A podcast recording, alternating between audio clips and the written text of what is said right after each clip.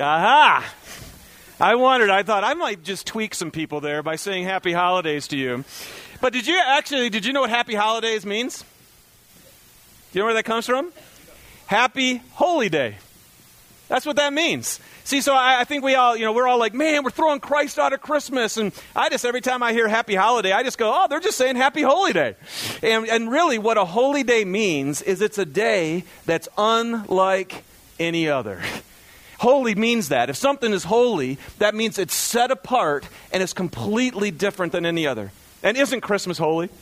I mean, Christmas, man, and that's what we just celebrate here. As a kid, Christmas was so magical for me. And it's still to this day, it's my favorite memory as a kid. And I used to love it so much.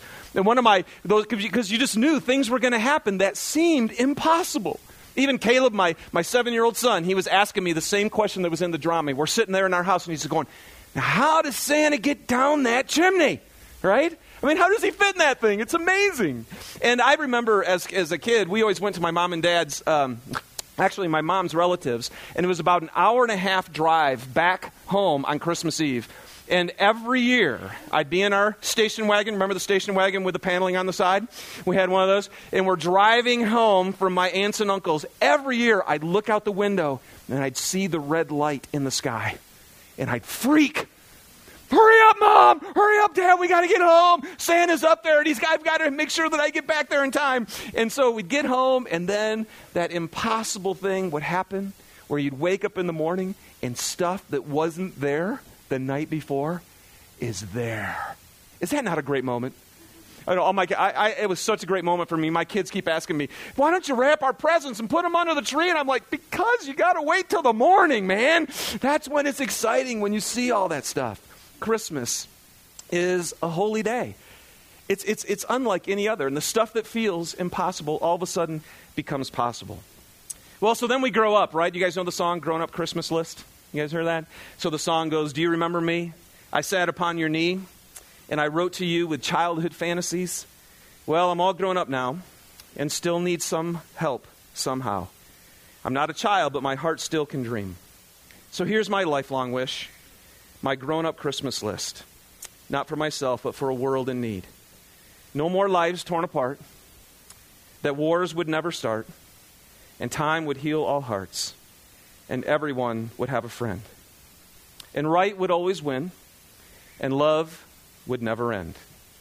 That's my grown-up Christmas list. If you're visiting with us here at K2 today, welcome. We're so glad that you're here with us.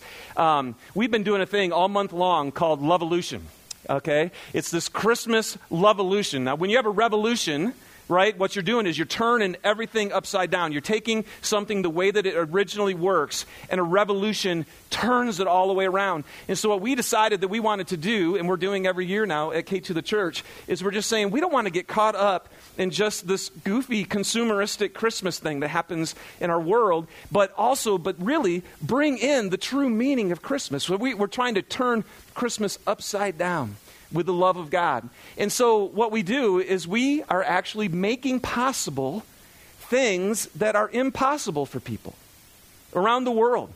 We have some partnerships in Swaziland and in Honduras, and we partner with an organization called 3 for 5, which brings clean water. See, we sponsor kids that right now today don't know if there's going to be any food coming to them. We sponsor kids in Honduras, where the church that we work with feeds kids potentially their only meal that they could have every day. So there's stuff for them that they can't do. They just can't do it. It's impossible. And yet when we come alongside and we say, you know what, instead of just giving our more gifts and stuff to our own families, we're actually going to take, what we do is we take a portion of what we would normally give. And it's so fun to include your kids in this, because when they hear about this, they go, because we just ask our kids, do you guys really need another toy? And they're like, no. And then we just talk about the fact that there are people around the world who right now don't have water to drink, and they don't have food, and they need help. And our kids rise up, man, and they say, well, then let's help them. Let's do that for Christmas. And so that's one of the things that God does, I think, in the hearts of people, is he starts to help us to say, you're supposed to be there helping each other. And the interesting thing is, if someone doesn't intervene, it's not going to happen. So maybe you feel that way. where you have stuff in your life where it feels like, you know, if something doesn't happen, I've got some situations that seem impossible to me. And Christmas, the greatest message for you today is Christmas says, no, all things are possible. All things are possible with God. And that's what Christmas does. And so I'm just going to read here the Christmas part of the Christmas story. And I'm going to read it in chapter 1 of Luke. If you happen to bring your Bibles today, you can go ahead and turn to Luke chapter 1. Otherwise, we're going to put it right up here on the screen for you. And we're just going to start to see how this holiday, this holy day that we're going to celebrate together is pretty much God helping us to see that I take the impossible and I make it possible. All right? Let's look at this. In the 6th month of Elizabeth's pregnancy, God sent the angel Gabriel to Nazareth, a village in Galilee, to a virgin named Mary. And she was engaged to be married to a man named Joseph, a descendant of King David. And Gabriel appeared to her and said, "Greetings, favored woman, the Lord is with you." Confused and disturbed, Mary tried to think what the angel could mean. "Well, don't be afraid, Mary," the angel told her, "for you have found favor with God. You will conceive and give birth to a son, and you will name him Jesus. And he will be very great, and he will be called the Son of the Most High. And the Lord God will give him the throne of his ancestor David, and he will reign over Israel forever. His kingdom will never end." So Mary asked the angel, "Well, how can this happen? Because I'm a virgin." And the angel replied, "The Holy Spirit will come on you, and the power of the Most High will overshadow you. So the baby to be born will be holy, and he will be called the Son of God. What's more, your relative Elizabeth has become pregnant in her old age. People used to say that she was barren, but she has conceived a son and is now in her 6th month. For nothing is impossible with God." And Mary responded, "I am the Lord's servant. May everything that you have said about me come true." And then the angel left her. See, what's interesting today, you guys, as we sit here, if you're going to celebrate Christmas at all today, or I guess in a couple days, you're going to realize something about Christmas. And that is the whole story of Christmas is supernatural. Well, we're talking about a supernatural thing that for 2,000 years, people all around the world have celebrated something that can't happen. Christmas is all about something that's attributed, and this would be a definition of supernatural, it's attributed to some force beyond scientific understanding or to the laws of nature. And so to actually even celebrate Christmas takes faith. You have to actually believe that there is something beyond scientific understanding and beyond the laws of nature. Now, I just want to say, I'm not saying it has to be in contradiction with or in conflict with science. In fact, for me personally, the more we dive into science, the more, and whether it's the vast universe that we live in or just the human body, I'm like, keep going, keep discovering. In fact, just a side note here for us, but Vlad Chapman is one of our pastors at K2. And just a few days ago, we had an accident here at the church. We had a lift, a scissor lift, and it fell on his leg and snapped his femur. Okay. Now, I took a picture of the x-ray. I was going to put it up here, but I thought you might not want to see that. But literally, his femur is just snapped in two. And so pray for him, would you? I mean, I talked to him right before the service this morning. He so hates not being here as he's stuck in his hospital room. He is going home today. But here's what's amazing. You know what? If you guys thought of somebody with a snapped femur, what would you see, right? You'd have a cast up to your waist and, you know, your leg's in traction and you can't move and you got to walk in a wheelchair like this, right? So I called him. His doctor told him after the surgery, he's like, "No, you won't have a cast." He's not going to have a cast. He doesn't even have to wear a brace. In the medical community today, what they did is they drilled a hole up his femur and down his femur and put a titanium rod in there. And the doctor just told me, he's like, "Man, the strongest thing you possibly could have is right inside your leg."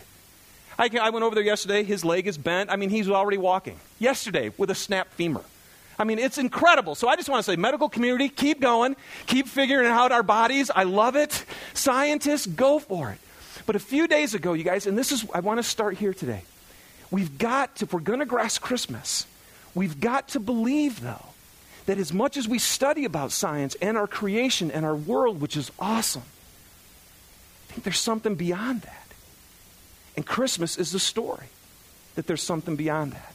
And so a month ago, we showed a video teaching here at K2 from Louis Giglio. And I felt like I wanted to show you just a small clip, because for the last month, ever since I've seen this, it's helping me to realize how I can believe, really, in Christmas. Okay?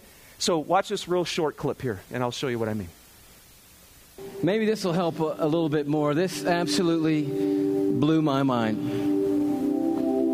Just a little journey through our solar system. Everyone knows our planets and sort of how we fit into the story here. You see really quickly that we're not even the biggest deal in our own solar system, but as Earth comes by, you have to know tonight that we are living on a privileged planet.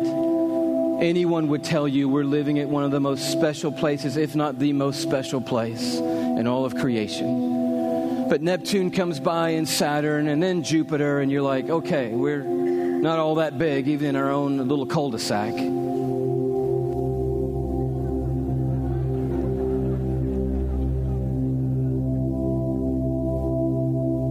I just noticed the blue dot fading away is not the Earth. That's Neptune. The Earth has gotten too small to see anymore. Sirius comes by. Little plug for satellite radio. Not the biggest star, but the brightest star that we have found so far. Pollux, which we didn't mention. Arcturus.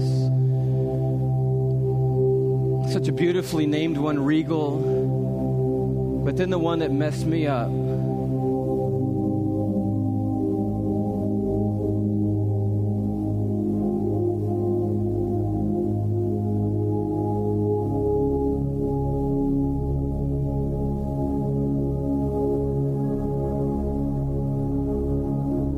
our third star, Musifi's cousin, Wcifi.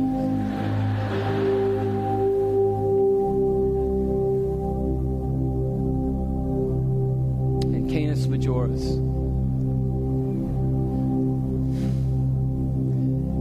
And do you know that you couldn't come up here right now with a Sharpie and make a mark on the screen that would approximate the size of our sun? You couldn't even do it. I mean, when you look at these and their relative size, we just have to put a little arrow over there that says, if you could put the sun on here, which you can't, it would go somewhere about here. And can you hang on that for me?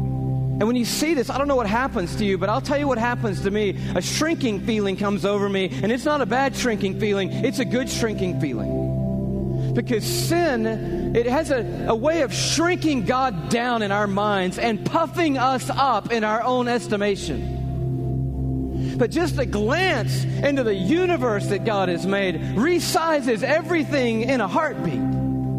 And you realize tonight we are worshiping an unrivaled, uncontested God of all kind of might and power and glory and awe, who is, there's none like him anywhere in all of creation tonight. Isn't that amazing? See, when you see something like that, and basically the other part of this video, he kept holding a golf ball, and he was saying that a golf ball, if the golf ball was the size of Earth, that Canis Majoris, that largest star that we've actually been able to discover, this is how big Canis Majoris is. It would take you would fill up the whole state of Texas with golf balls 22 deep. That's of Earths. That's how many Earths could fit into one star. You guys realize how big this universe is? Because then what's crazy is when you show the star, Canis Majoris, it's just one in the midst of who knows how many, right? And see, so when you think of something like that, and as astrophysicists continue to try to figure out how in the world did this whole thing begin? What are we doing here? You guys, have you ever actually really thought, what are you doing here? Because he kept saying, you realize you're a speck on a golf ball, right? And yet then he went in to talk how beautifully and wonderfully and fearfully made you are. That your DNA code is so unbelievable that it would take 96 years for one of us to read your DNA code one at a time. It's just amazing to me. So the reason I wanted to show that to you guys today is when we celebrate Christmas, if you're going to be honest with Christmas, what we see in the story is stuff that can't happen scientifically happens. And if that doesn't happen, then Christmas is a crock. Then it's just a joke. But when you watch that and you see the creation of the world, ever since then I've been driving around and I just look at the beauty and the wonder and the emotion that I feel and the thoughts and the depth and just the complexity of me, right? Can you even handle your own complexity? And then you see that there's a God who's created all of that. And my thought is this: if there's a God who could create all of that and who's beyond all of that, and then could create this one little planet that just happens to be the exact distance it needs to be from the sun and the earth just at 23 degrees, because if it was at 23, we'd all fry. But it just happens to be perfect in its creation so that we could exist. That's when I go, if there's a God who can do that, then what can't he do? What can't he do? Can he do anything? He can do anything. Nothing is impossible with God. Now let me just ask you, what happens when the supernatural enters into someone's life? You know what's crazy? In the scriptures, here's what happens. You know what happens? Anybody know? They freak out. Everybody always freaks out. Every time God actually shows up and something supernatural happens, the first thing he has to say is, don't be afraid, don't be afraid, don't be afraid. Why? Because this doesn't happen. It's wigging me out. And so that's what happened to Mary. It says she was troubled, man. She was confused and disturbed. The word means agitated greatly. Okay? Just think about marriage. Okay? Agitated greatly. This is bugging me. I can't handle this. So you have fear, you get confused, and here's the other thing that happens. It has to happen. You got to doubt it. You have to doubt if this is really happening or not. If you guys take Christmas seriously, man, you've got to doubt this. You have to ask the question, how can this be? How is this possible? Look at her verse in Luke chapter 1:34. It says, Mary asked the angel, how can this happen? I'm a virgin. See, Mary knew something. Babies just don't form. And do you guys all know that? All right? Okay? Not sure how old everybody is in here, but we'll just stop right there. So here's the deal. We know this doesn't happen. It's impossible for a child to be born without human conception. It's impossible. And you know what? Everybody back in that day and age knew it too. You can't go, hey, we're more educated now, because they kind of thought that could happen. No, they didn't. If they thought it could happen, she wouldn't have been going, wait, this can't happen. How is this possible? But then she asked the question, how can this happen? And what is oh, by the way, who's she talking to? Yeah, does that happen? Anybody have one of those lately? See, I haven't had it either. But one of the things that you'll see in Scripture, which I so appreciate about God, is when he's going to do something impossible, he always does. He shows up supernaturally. He does that to help him. So now she's talking to this angel, and the angel says, how can this happen? The Holy Spirit will come on you, and the power of the Most High will overshadow you. So the baby to be born will be holy, and he will be called the Son of God. Mary, she's sitting there going, wait a second, how can this happen? You know what the answer was? Because God's going to do something. You see that? God's going to do something. What can't God do? See, Mary, you're actually not going to do a whole lot here, okay? This is going to be God's deal, so freak out. Just chill, all right? This is going to be his business, not your business. All you have to do, Mary, is say what? Okay, exactly. Just say okay. You say okay, and God says, I'll do the rest. The impossible becomes possible only because God does something. So what does this mean for us today? Okay? Not expecting a whole lot of virgin births this year, all right? But what does this mean for us today? In Luke chapter 1, verse 31, it says, "You will conceive and give birth to a son, and you will name him Jesus." By the way, especially in this culture, even us, right? If you're a parent, don't you get to name your child? That's kind of your prerogative.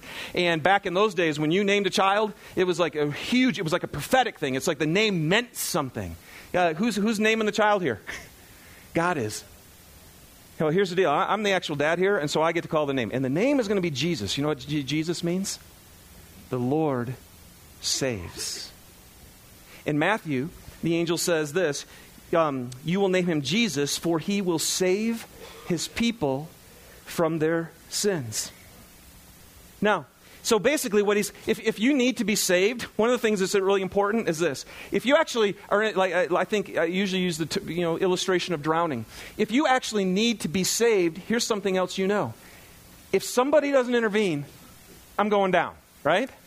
If somebody doesn't intervene, I'm going down. It's impossible for me right now to save myself. I need someone to save me. And so when the angel showed up, it's like Jesus is going to come because he's going to do something for the people that the people can't do for themselves.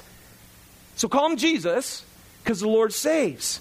God is about to do something. I was sitting there thinking about that this week, and here's what I realized, you guys. You know what else is impossible? You know what's impossible? It is impossible for a human being to completely center their life around God. Anybody out there doing that? You know what's really possible?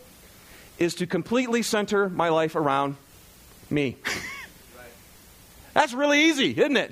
It's really easy to wake up and think about me more than anybody else. Anybody else got that blessing? Or that curse? See, there's something about human nature that says, I think about me first. You know what's impossible? It's impossible for a human being to completely follow God. It's impossible for a human being to do what God wants us to do. And so if that's the case, then something has to come outside and do something that I can't do because it's just obvious for me.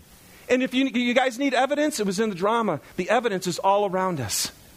I mean, the horror that's happening around our world, we can go all the way to what happened in Newtown, and we can just see, yeah, this world is a mess. But can we just be honest? Do you really have to look to Newtown? How many of you can just look in the mirror? Anybody else? I can just look in the mirror and realize, I'm the mess. So who's actually going to save me from that? So what is Christmas? The impossible becoming possible mean for us today? Really quickly, I want to take you to another story in the Bible in John chapter 3 where a guy asks the same question. So Jesus is showing up on the scene, right? And there's another guy who's going to ask him the same question. He's going to say, wait a second, that can't happen. That's impossible. Look at the story. There was a man named Nicodemus, a Jewish religious leader who was a Pharisee. And after dark one evening, he came to speak with Jesus. And Rabbi, he said, we all know, look at this. We all know that God has sent you to teach us. Your miraculous signs are evidence that God is with you. See, do you guys notice that? So what's he saying? There's something supernatural about you. And so we know this. I don't have a clue who you are, but I do know this. God has sent you because your supernatural, miraculous, impossible signs are evidence that God is with you. See, they were seeing this Jesus have authority over nature, authority over the spiritual demonic realm, authority over physical disease. He actually had authority over sin. He actually was so perfect, right, that the people who followed him thought he was God. Now, can I just ask you a question? Is anybody that hangs out with you mistaking you for God? Anybody? No. If anybody hangs out with you for very long, they know one thing. You ain't God, right? These guys hung out with him every moment for 3 years. Nobody could find one thing that he had ever done wrong. That's crazy. And he also had authority, supernatural authority to teach. When he spoke, everybody said it's completely different. You actually speak with authority. So he comes back. So this guy, Nicodemus, says, okay, dude, so here's what we know. God, you came from God. Jesus replies, I tell you the truth, Nicodemus, unless you're born again, you can't see the kingdom of God. And Nicodemus says, well, how can someone be born when they're old? Surely they cannot enter a second time into their mother's womb to be born. And Jesus replied, I assure you, no one can enter the kingdom of God without being born of water and the Spirit. Humans, here you go, humans naturally can produce only human life. But the Holy Spirit gives birth to spiritual life. So we go on here and he says, so don't be surprised when I say you must be born again. The wind blows wherever it wants, just as you can hear the wind but can't tell where it comes from or where it's going. So you can't explain how people are born of the Spirit. And here's the question. How are these things possible? Now, if you've grown up in church at all, you've probably heard the term born again. I don't know if you know this about that term.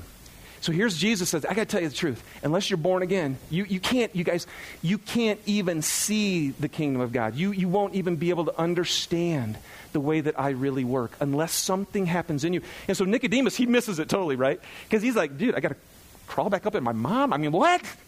He goes, I got to re-enter that? And that can't happen. Here's what's interesting. That word born again, it means again.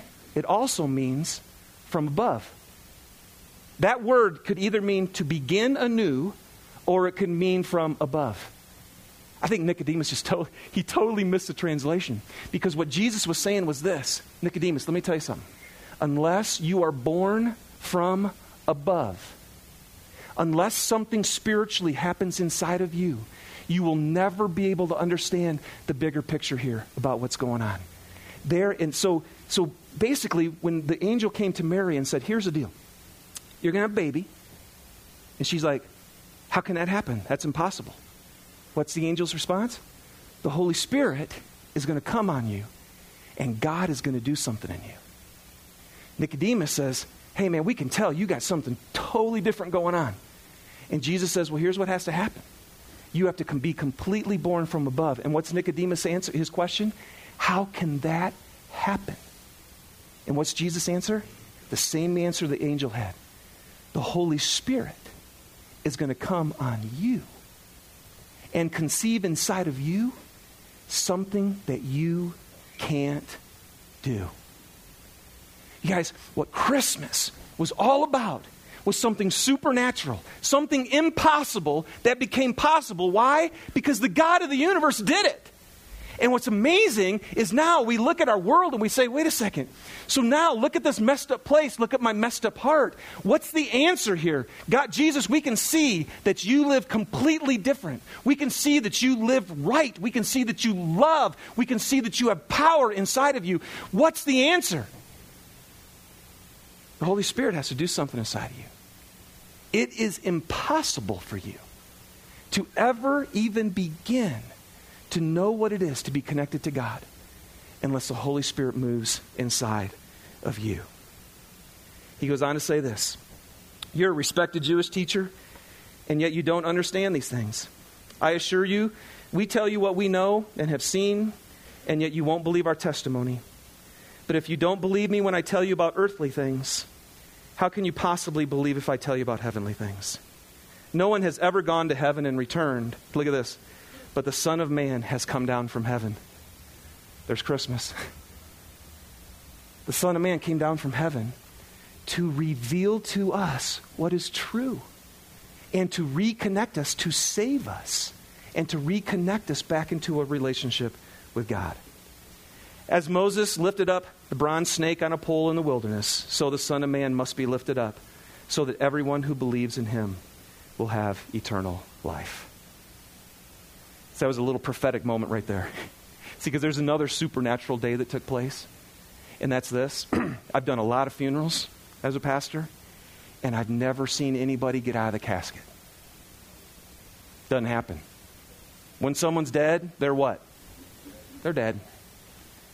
The other supernatural thing that happened, the other impossible thing that became possible, is what we'll celebrate in a few months at Easter. You guys, the Christian faith, you've got to understand this. The Christian faith didn't start because Jesus' teachings were so great. Of course they are. You know why the Christian faith started? It's because they saw the man who died 3 days later alive. and they went around and they told everybody, the guy you killed is alive, okay? See, that's supernatural. That's the impossible becoming possible. And the whole reason he did that, again, was to take care, to forgive us of all of our sin, and then to give us the Holy Spirit inside of us. The most impossible thing, you guys, for Christmas, for your life, is this possibility that the Holy Spirit of God, when you believe, because that's what he says, what happens? It's for anybody who believes. If you believe, if you put your faith, the crazy thing about the kingdom of God is the prerequisite to receiving is faith.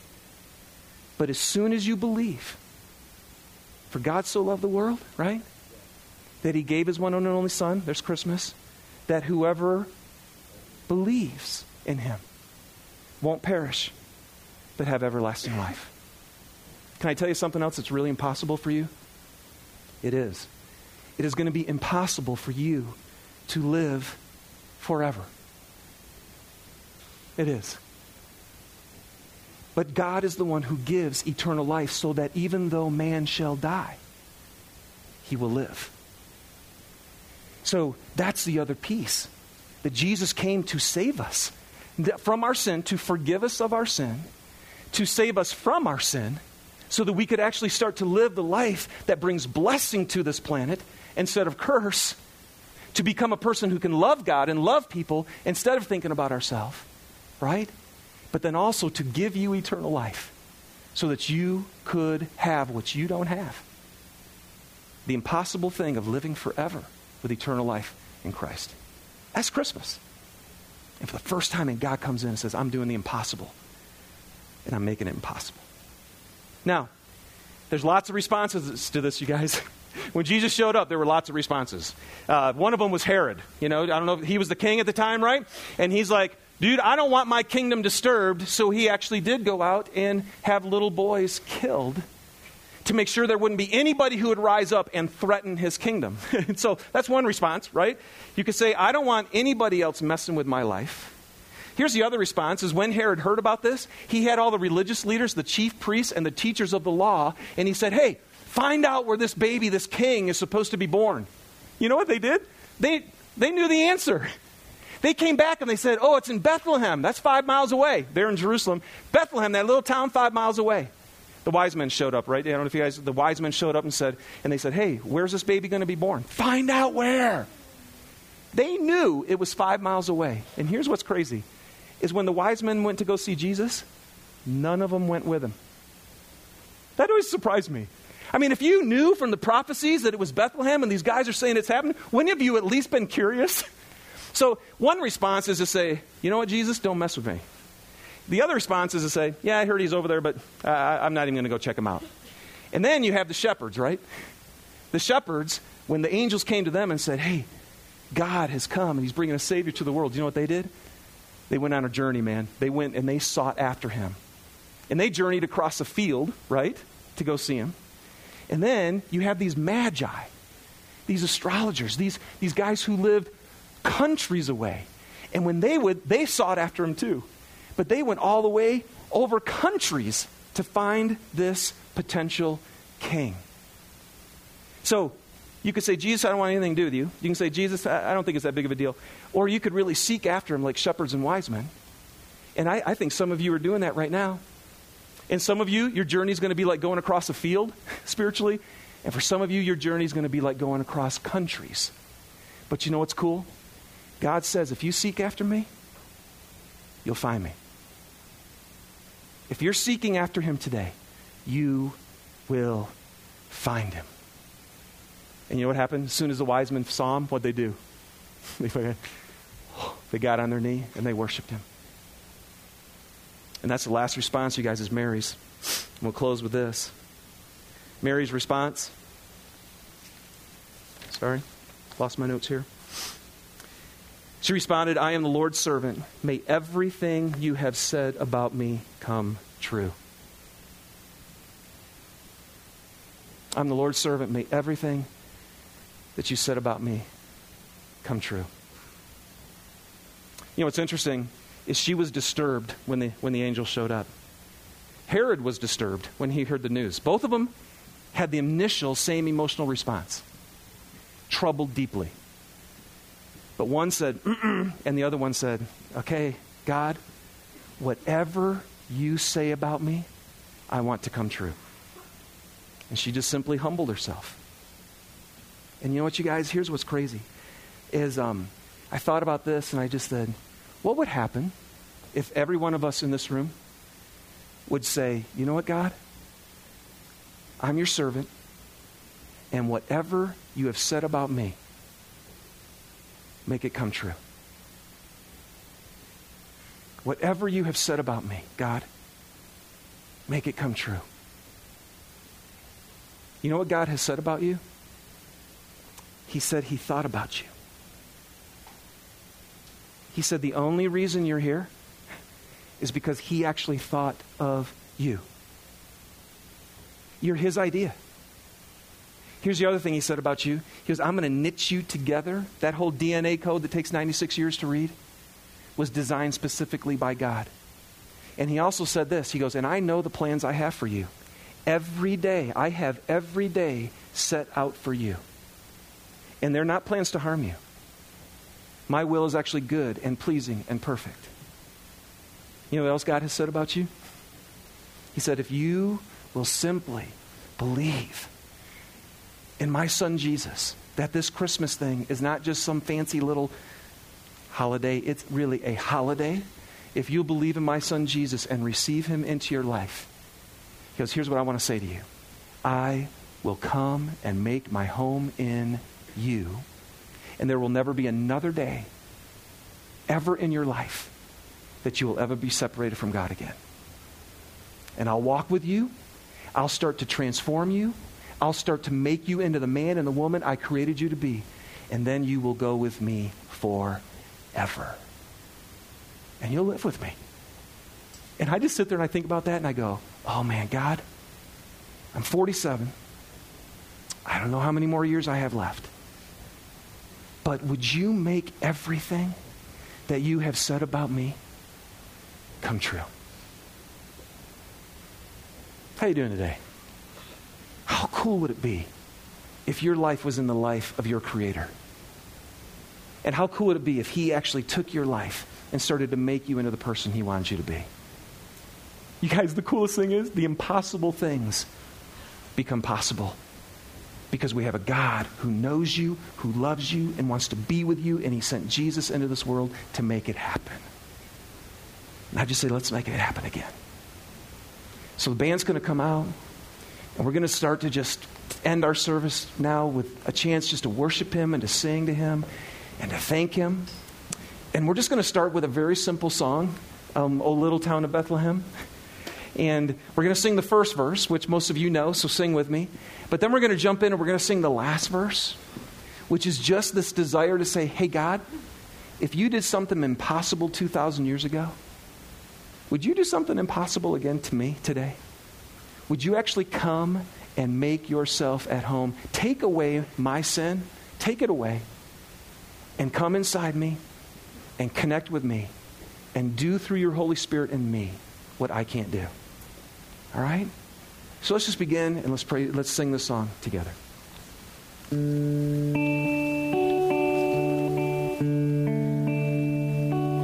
Oh, little town of Bethlehem, how still we see thee lie above thy deep and dreamless sleep. The silent stars go by, yet in the dark street shineth the everlasting light. The hopes and fears of all the years are met in thee tonight. Sing the second verse and actually make it our prayer. O holy child of Bethlehem, descend to us, we pray. cast out our sin and enter in. Be born in us today. We hear the Christmas angels, the great glad tidings tell. Oh, come to us, abide with us, our Lord Emmanuel.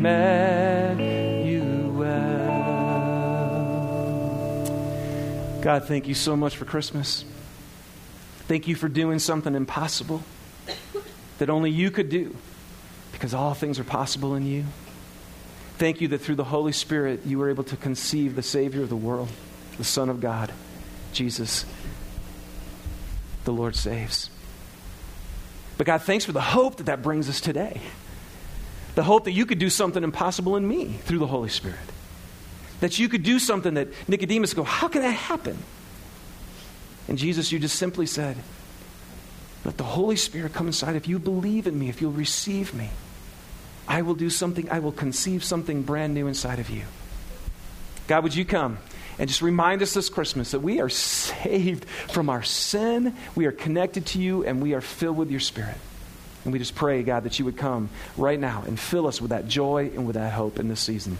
In Jesus' name, amen.